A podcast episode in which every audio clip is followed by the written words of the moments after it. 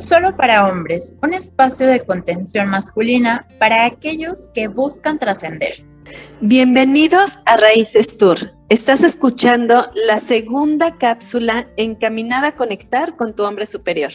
En este audio te vamos a compartir algunos escenarios para que el próximo domingo los comentemos y, seguir, y sigamos reflexionando en la forma en la que estamos relacionándonos. Vamos con el primero. Te pones como chango cada que tu hijo no logra meter un gol o no le echa tantas ganas a sus partidos. Resulta que le exiges que haga un deporte, pero a el niño ni le gusta. Él quiere tocar la guitarra. Le gritas, lo regañas, hasta lo castigas porque no da el ancho. Pero realmente lo que hay detrás es que para ti jugar fútbol era lo que más disfrutabas, pero tu familia nunca te apoyó, ya ni siquiera en los entrenamientos.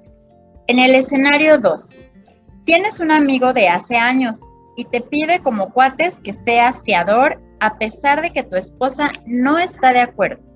Y lo haces. Y de repente te llega una notificación que, de que debes lo equivalente a tu casa porque tu gran amigo dejó de pagar su deuda.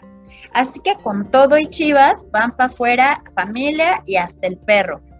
Tienen que desalojar. Cuando le dices eh, a tu supuesto amigo que te pague, te responde que no tiene para pagar.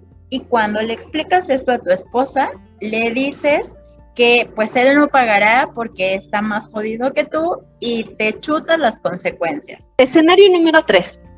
Tu segre ya está organizando la cena de Navidad y te preguntan que si van a ir a su casa. Y tú le dices, claro, ¿qué traemos?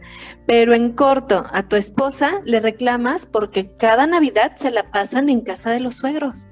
Escenario número 4. Estás en una fiesta con tu pareja y sus amigos. Ellos empiezan a hablar de lo último que se compraron, del carro que traen, de cómo amueblaron su casa, empiezan a hablar de todos sus éxitos y tú comienzas a poner tu carota y, bueno, pues ante ello tu esposa te pregunta que qué está ocurriendo. Entonces, pues solo te, le contestas que nada y a los pocos minutos le comentas que tú ya te quieres ir. Por último, estás saliendo con una chica que es muy atractiva y sabes que tiene más ingresos que tú.